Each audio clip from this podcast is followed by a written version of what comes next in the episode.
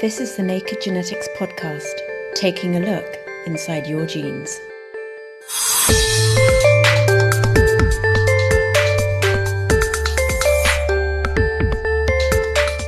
Whether we like it or not, we're heading further along the road of genetic testing, not just for single genes, but for complex diseases and even ancestry.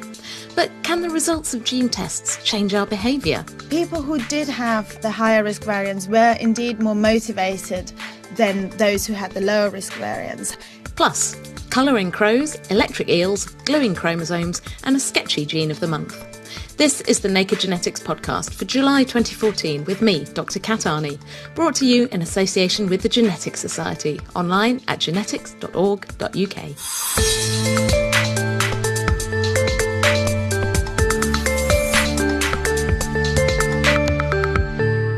Thanks to advances in technology, a day when we might each have our own personal genome at our fingertips is coming ever closer. But what can people do with this information, and what are the issues involved? To get to grips with this brave new genetic world, I spoke to Dr. Saskia Sanderson from the Health Behaviour Research Centre at UCL and the Icahn School of Medicine at Mount Sinai in New York. To start with, what exactly do we mean by genetic testing? So, genetic testing know, really ranges uh, from uh, single genetic tests for gene variants that we really know quite a lot about. So, a good example of that would be uh, the BRCA1 and 2 gene variants that are strongly associated with risk of breast cancer. Then you, you have other genetic tests for single, for single gene variants. Um, which really we use for research purposes, where you're looking at you know, single gene variants associated with a very slightly increased risk of a common complex disease like heart disease, lung cancer, that kind of thing. But those kinds of tests have also, for the, for the last few years, been available in uh, direct to consumer.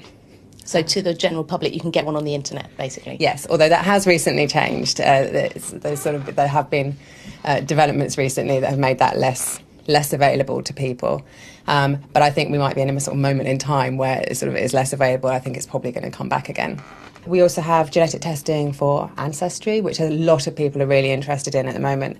Um, you know, with whole so many people are interested in genealogy. There's a huge. There, actually, that is a very kind of um, sort of booming industry, if you like. The kind of recreational genetics. Yes, but recreational very specifically about where did you come from very specifically about you know that side of things rather than the disease risk side or this will help you about your health. It's basically am i a viking? Yes.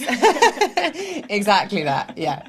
And uh, and now we're starting to move to an era where we have the ability to sequence entire right. genomes people can have their whole genome studied yes. is that so- something that's starting to become more common and will it become commonplace in the future? I think we're certainly seeing more and more of it obviously. I mean you know we know that you know, of course, it's only you know, a matter of 15 years ago. It cost you know, three billion dollars to see, and, and took 15 years to sequence the first human genome. You can now do it for five thousand dollars, and it takes a few days. So you know, it's certainly becoming clearly more commonplace. It's happening a lot more for research for research purposes. Many people are having their genome sequenced now. Um, as part of research studies. We're certainly seeing more of it, but I wouldn't say it's commonplace yet, you know, it's still we're still a long way to go. It's, we're still a long way from having that, you know, all of us having our whole genome on a USB stick that we take to our doctor, you know, carry around with us. It's, that's not going to happen for a while. But more and more people are having it done. And you know, in the UK, just last year we had, you know, we we now have the the launch of the 100,000 Genome Project, where there are going to be thousands of people within the NHS having their genome sequenced um, for you know both clinical and research purposes. So it's likely that in the future, you know, more and more of us in the general public are going to have to grapple with quite complex genetic data. You know, we we hear the language of genes in the headlines, you know, gene for this, gene for that. People are going to have to start engaging with genomic testing and genetic testing. What do you think are some of the kind of issues that, that are going to come up or are coming up already? I mean, I think what you just said is uh, one of the first things that we need to make sure that people do start, that we start getting across, which is there are not genes for anything. You know, we have variants within genes that affect how the gene works, how the protein product works, and how, and basically, that you know it's these variations in, in your DNA that um, uh, affect your disease risk, affect how tall you are. You know, there aren't genes for heart disease. You know, there aren't genes for disease. Uh, there are genes that do things, and sometimes they work better and sometimes they work worse.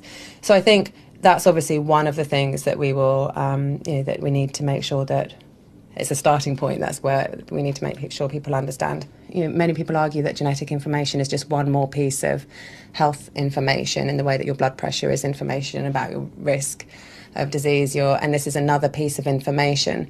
Um, and I think in many ways that's true. But I do think genome sequencing takes us to a whole other level where we're now just people are going to have to get their heads around a large amount of data that said, there is another important consideration, which is that I think we're used to thinking about tests as a sort of one time test. And what we may also sort of want people gradually to kind of get their heads around as well is that having your genome sequence might be something that happens at one point and then it's a resource. It's not actually something that you get all the results from in one go. Here you are, off you go. That's right. This is you on your USB stick. Actually, what might happen and what's probably more likely is that you know you do have your genome sequence but then that can be accessed at different times in your life and for different purposes. So you know so then you access it perhaps when you're a reproductive age thinking about having children um, perhaps when you um, it looks like you know certain diseases developing. There will be different things in your life where different times in your life where different bits of your genome or different looking for different things within your genome will be important. So it could also be helpful to start thinking about your genome as a resource rather than your genome sequence and the sequencing of your genome and more as a resource rather than a test. We know that we're a product of nature Yeah. and nurture. You know, we have our genes that they interact with our environment and the things that we do, our lifestyle. So when people get this kind of information, what do they do with it? So I think the question partly depends on um, what you mean by this information. The research that we've been doing, you know, for we started about you know, 10, 15 years ago, um, was looking at how people responded to getting um, uh, genetic risk information about their risk of lung cancer. Um, and so here we're clearly talking about something, a disease, that very clearly has a strong environmental behavioural component, smoking. Um, but also, I think people know, they say to us, you know, I know that my grandmother smoked 20 a day, maybe 60 a day until she was 80 and she didn't die of lung cancer. And therefore, it's not all behavioural, it's not all caused by smoking. They know that something else is going on. That, and you know, that thing could well be, of course, your genetic risk. It's what you bring to genetically to the table. We still don't know very much about the genetics of um, diseases like lung cancer. We still don't know, but we know something. We know a lot more than we did, and we're going to know more you know, in the coming years. So I think that um, you know, one way to answer that question is that people already have a, some understanding that disease is complex, life is complex, and that maybe by sort of bringing genetics into the story, that it could actually be a helpful thing because it is part of the story, and to kind of ignore that or pretend that it's not part of the story, even when it's in the context of something that which is so clearly affected by your behaviour, like lung cancer, smoking, that that may just be uh, something that we have to deal with. For example, the more that we understand about our, our genomes and things like the risk of diseases like cancer, and is there a risk that someone's just going to go, oh, well, it's all in my genes, you know, there's nothing I can do, or oh, well, my, you know, my granny smoked and, and, and drank like a fish and she was fine, so I don't need to bother. Yeah, I mean, we hear so much about this in in my field, um, and you know, it has this term sort of genetic determinism or genetic fatalism, and um, I have to say we absolutely cannot find evidence of it when we do the empirical research, which we have done. You know, uh, we we give genetic risk information about lung cancer to smokers, um, albeit you know it's it's it's very small pieces of risk information. It's influencing your risk this way or that way, a small amount there is no evidence that whether then we ten, when we tell a smoker that they have a slightly lower risk of lung cancer than somebody else based on their genes that they then go out and say oh well it's all right then I can smoke as much as I want. And similarly when we tell smokers that they have a slightly increased risk of lung cancer they don't go oh my goodness well it's all in my genes there's nothing I can do about it. We've seen that in lung cancer. Others have seen it in all sorts of areas. We're still at the beginning of research in this field but I have to say you know nobody can find evidence of that so far. Um, and so I think it's, I- do think that's important for people to recognise. And I think, you know, truthfully also, I think if some, if I tell somebody, if I give somebody some genetic risk information and they go off and think that, that they go off and think it's safe for them to smoke or they go off and think that uh, they're doomed, I've done a terrible job of communicating that information to them. Um, and so clearly, it's uh, it's important we communicate the information well. And I have to say, you know, across all the research studies that I've seen, I have uh, yet to see a study where people have gone off and thought either of those things. So I think empirically the evidence for that so far simply isn't there. So you can't use your genome as an excuse for not trying to live a healthy lifestyle? No.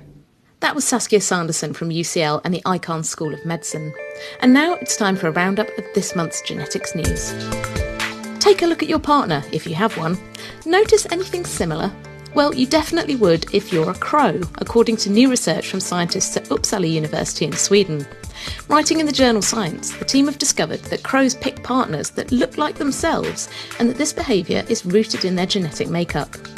Crows come in two colours, black and grey, and they tend to pick partners that are the same. The scientists focused on black carrion crows and grey hooded crows, which both seem to be extremely similar on a genetic level, but are obviously different colours. But there's a small strip of land across Europe and Asia where they interbreed, allowing researchers to study how the populations split. Through careful studies of the two crows' genomes and developing feathers, the researchers discovered that out of more than 1 billion DNA letters, the two crows' genomes differed significantly in only 82 key regions, 81 of them in genes involved in colour and visual perception. The scientists suggest that the crow's colouring is coupled to their ability to detect it, so they pick similar coloured mates and help to maintain the differences between the populations. The finding helps to answer the puzzle of how new species emerge and become established from slight genetic changes, allowing populations to split into new species over time that can then evolve independently. Writing in the journal Science, a team of US researchers has discovered how the electric eel got its jolt. Electric fish, including electric eels, use modified muscle cells to generate electrical currents for stunning prey, defending themselves, communication, and sensing. There are hundreds of species of electric fish worldwide, divided into six different broad families or lineages, and it wasn't known whether their shocking abilities evolved just once a long time ago or several times more recently in the different groups. The scientists identified the molecular pathways each group uses to generate their electrical organs and discovered that although each of the six groups uses broadly the same biological nuts and bolts to build them, they all evolved the ability independently over the course of time in different environments. Impressively, an electric eel can generate up to 600 volts and is best described by lead researcher Professor Michael Sussman as a frog with a built in 5.5 foot cattle prod. He and his team now hope their findings will shed light on ways to manipulate muscle cells to generate electrical energy, which might one day be useful for powering bionic devices or other uses researchers have uncovered a surprising genetic connection between the development of language in humans and learning in fruit flies, publishing their findings in the journal PLOS One. In 2007, the team of researchers based at the University of Missouri discovered a gene in fruit flies that's very similar to a human gene called FOXP2, which is thought to play a role in human language and learning. In this new work, they studied flies with a modified version of FOXP2 and tested their ability to learn how to do a simple flight based task known as operant learning, similar to learning by trial and error. Insects with a faulty version of the gene couldn't learn how to do the task, while normal flies performed just fine. Looking closer, they also found subtle changes in the brains of flies with the modified gene. The ancestors of humans and fruit flies split around 500 million years ago, but because the same gene is conserved in both and seems to have a similar function, the results reveal more about the genetic basis of communication and learning across the animal kingdom. With barbecue season upon us, some unlucky people can expect to find themselves counted among the thousands that get salmonella food poisoning every year in the UK. Most people manage to ride out the infection, but it can be very dangerous and even fatal in the very old and very young. But according to new research published in the journal PLOS Pathogens this month, scientists may have found salmonella's Achilles heel. The researchers discovered that salmonella causing bacteria are highly dependent on a particular nutrient, a combination of an amino acid and sugar called fructose asparagine, found in the gut. Without it, they become a thousand times less effective at sustaining disease than when they're fully fed. Unexpectedly, this is the first time that fructose asparagine has been found to be a food source for any kind of organism, and it's very unusual for bacteria to be so dependent on a single food source. Next, the scientists identified a cluster of five genes responsible for transporting the chemical into the Salmonella bacteria and chopping it up so they can use it as fuel. These could potentially be targets for drugs to halt the infection while leaving other good bacteria, which don't depend on fructose asparagine. The team is now working to figure out exactly when this nutrient is most important for Salmonella's survival and which human foods provide rich sources, which could also help to relieve the misery of food poisoning. But in the meantime, please do take care over your food hygiene if you're planning a barbie this summer. And finally, eucalyptus trees are more than just food for hungry koalas. Made up of more than 700 species grown in 100 countries around the world, they're also a useful, fast growing source of biofuels and hardwood, as well as antiseptic oils, not to mention traditional Aboriginal didgeridoos. Now, a consortium of more than 80 researchers from 18 countries have decoded the genome sequence of Eucalyptus grandis. Reporting in the journal Nature, the researchers trawled through 36,000 genes, homing in on those involved in producing cellulose and lignin, the tough molecules that are used to create paper, pulp, and other biomaterials. The scientists hope that by understanding how eucalyptus trees make these woody fibres grow so fast and adapt to different environments, they could shed light on improving trees elsewhere, particularly as they adapt to a changing climate. And as an added bonus, the researchers also uncovered the genes that create oily molecules called terpenes, responsible for the eucalyptus' distinctive smell. With a bit of tweaking, these terpenes could potentially be used to feed into processes for making jet fuel. So maybe one day your plane trip to see koalas in their native habitat could be fueled by the trees they feed on. If you want to find out more about these stories, the references are on our website. That's nakedscientist.com slash genetics.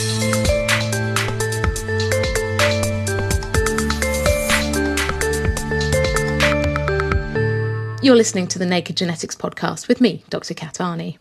Still to come, we'll be finding out whether chromosomes can be glued back together to treat disease and a sketchy gene of the month. But now it's time to return to the subject of genetic testing. Dr. Susie Meisel, also at UCL's Health Behaviour Research Centre, spent her PhD finding out whether providing people with genetic test information could help motivate them to lose weight.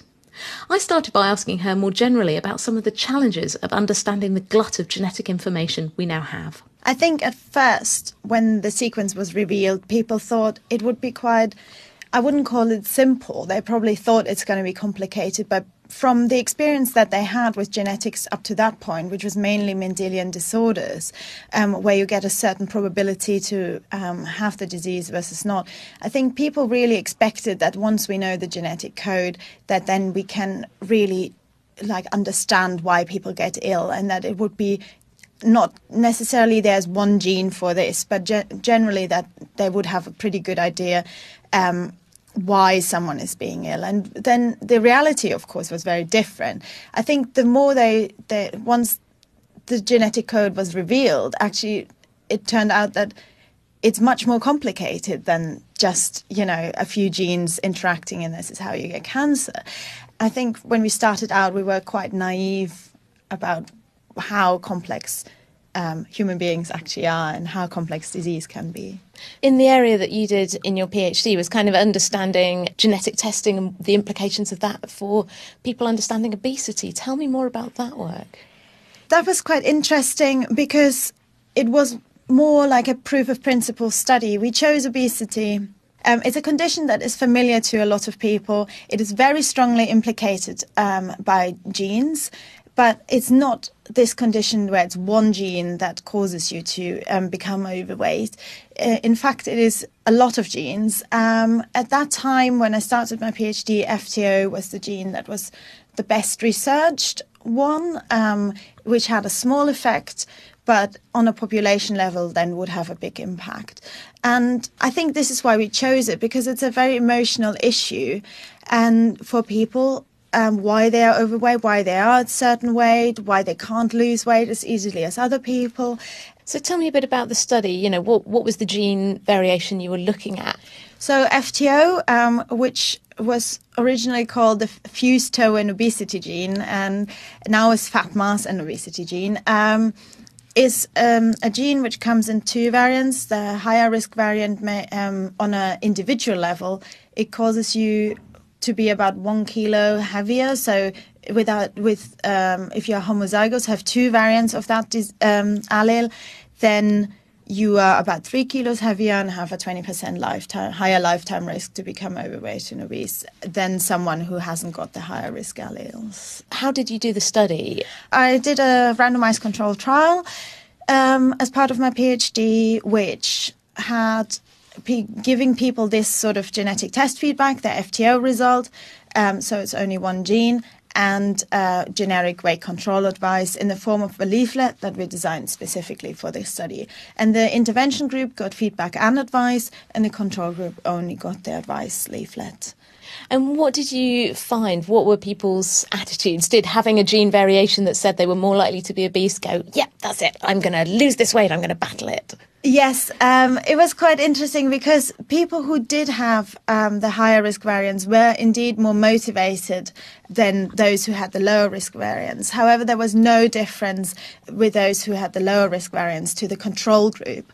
And so this really indicates that people can be more motivated if they get these higher risk results. However, it doesn't reduce motivation and, and cause disengagement or fa- genetic fatalism. Sort of this, oh, I've got uh, I've got the higher risk gene variants, um, and therefore I can't do anything anyway.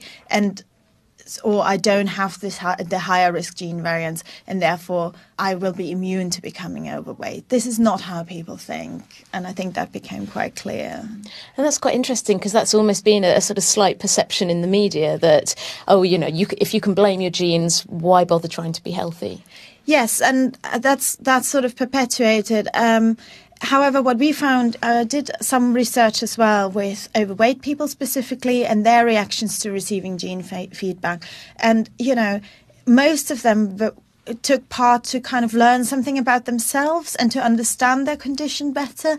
And they really found it was really a relief of guilt and shame and self blame. So it's not all me and my responsibility. Um, it it is also my biology, and I'm battling my biology. I think that sort of realization made them then more motivated to really do go on and do something about it. And I think that's that's something that is for us as researchers reassuring that people don't have at least for common complex diseases, it doesn't seem necessarily that they have a it's all genes or it's all behavior, but it's more complex. They do understand that very well. But as in your research and in other research that's been done, it's even if people know something and are motivated, it's very hard to actually do something, you know, put the cream cake down, go for a run. Do you think that genetic information can actually make people change their behaviour or is it just a, a nice idea? I think from my research, I have to say, um, unfortunately, it seems to be just a nice idea at the moment. Um, we didn't find any impact on behaviour change. However, I'm not sure because as you said, like behavior change is a very complex thing. So this was information for one gene, for one, dis- you know, for a complex disease. And I don't know, having that little bit more information what difference it actually could make. It's interesting that you mentioned that people can uh, know things about their gene and maybe not be motivated to change, but also a, a, good indicator of what's in our genes is our family history. And as well, you know, you can see that, say, uh, your father had heart attack, but you may or may not choose to to do that. And obviously, our genes aren't just our own genes, they're our family's genes too. Yes, uh, that's um, a very important issue, I think, that comes up now with whole genome sequencing, especially more and more. That of course, we've always known that having a close look at your family history would actually be more useful than taking a 23andMe SNP-based test, for, especially for for diseases. Um, however, of course, for whole genome sequencing, it's then different because it's not just it's not just your genome; it's your family as well, and it's a big question about how we communicate and who is communicating this because it might be that you want to choose testing, but then your sister doesn't want to. So, what do we do then? Um, and if anything is found, will we then not tell the sister because she didn't want to know? Or will we tell the sister and cause potential distress because she's burdened with something? But equally, if the person that has had the testing is not telling, maybe she will feel guilty or he will feel guilty about not you know, communicating that sort of information. So I think there are lots of issues that really need to be thought of and th- sorted out now where whole genome sequencing is really on the horizon and it is definitely here to stay. So there's no question about that. And one of the incredible things is how fast things are moving and how uh, slow things like legislation and, and policy are being to catch up. What do you see are the really, really key urgent issues that need to be sorted uh, as quickly as possible, whether that's research or, or policy? It's really important to think about those ethical implications very well if you go down that route of like testing and it is about consent how are we consenting people and it i think it will really be how do we communicate very complex information to people so they can they can then make an informed decision about what they w- would choose for themselves but also perhaps for their families and do you think we will move towards the kind of the Gattaca scenario where a child will have their genetic test done at birth and, and that will set the course of their life well, I'm cautious about that. I, I would say at this point in time, probably not, and hopefully not. But I think that genetics will play a much bigger role in medicine um, in years to come. And of course, there's a, some people say the earlier you know, the earlier you can intervene. Um, but that's again something for legislation and, and I think researchers and policymakers to very carefully think about what the implications of that would be also for a child's life and a child doesn't have the right to consent yet they can't so it's the parents and there are some issues about that as well that one has to think about before we move on to Gattaca. so. That was Susie Meisel from UCL. And here's Harriet Johnson with this month's listener question.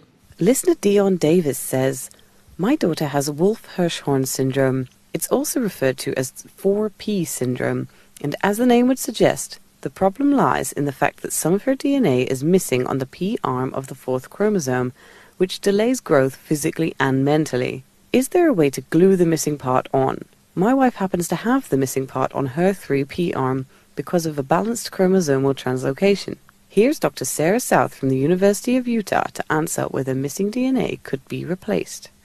The short answer is that it's not yet possible to do this for a couple of reasons there have been some advances in the idea of restoring missing genes back to cells, but these advances have been primarily in situations where there is only a single gene that is not working or missing. And we can use a harmless virus as a way of carrying that gene into some cells because viruses naturally have the ability to integrate the DNA they carry into their host cells. However, viruses can't carry the number of genes that would be missing in a patient with Wolf-Hirschhorn syndrome. Also, viruses only infect a subset of cells, and for this condition, there are many different parts of the body that are affected and many different cells within the body that need to have these genes in order to function normally. Basically, we're not able to get the number of genes necessary into the cells and to target the number of cells that need to be targeted. The other problem is timing. In some genetic conditions, you may be able to introduce the genes back into those cells, and yet that may still not resolve the clinical symptoms. The clinical symptoms may be there because those specific genes were necessary at an earlier time of development, such as during prenatal development. Thanks to our listener Dion Davis, Dr. Sarah South, and Harriet Johnson. And if you've got any questions about genes, DNA, and genetics, just email me at genetics at thenakedscientist.com. And finally, it's time for our gene of the month, and this time it's Scribble. It was originally identified in fruit flies, but similar genes are found across a wide range of organisms, from humans to parasites. Scribble is involved in cell polarity, how cells tell which way is up. This is vital for building a body correctly, and also important in processes such as cancer. In fact, Scribble is a type of gene known as a tumour suppressor. Experiments in mice have shown it's normally involved in making breast tissue develop normally and prevents breast cells from developing into cancer. In turn, faults in Scribble increase the chances of breast tumours developing. At the other end of the spectrum, researchers are investigating the molecules that interact with Scribble in schistosome parasitic worms responsible for schistosomiasis. This could shed light on future drugs to treat the disease, which affects more than 2 million people worldwide. That's all for now. I'll be back next month taking a look at the genetics of sight and how researchers are developing new ways to restore vision. If you've got any questions or feedback, you can email me, genetics at thenakedscientist.com. You can also get in touch through the main Naked Scientist Facebook page or tweet at Naked Genetics. Every episode of the Naked Genetics podcast is on iTunes and online at nakedscientist.com slash genetics. The Naked Genetics podcast is brought to you in association with the Genetics Society, online at genetics.org.uk. I'll see you next month for another peek inside your genes.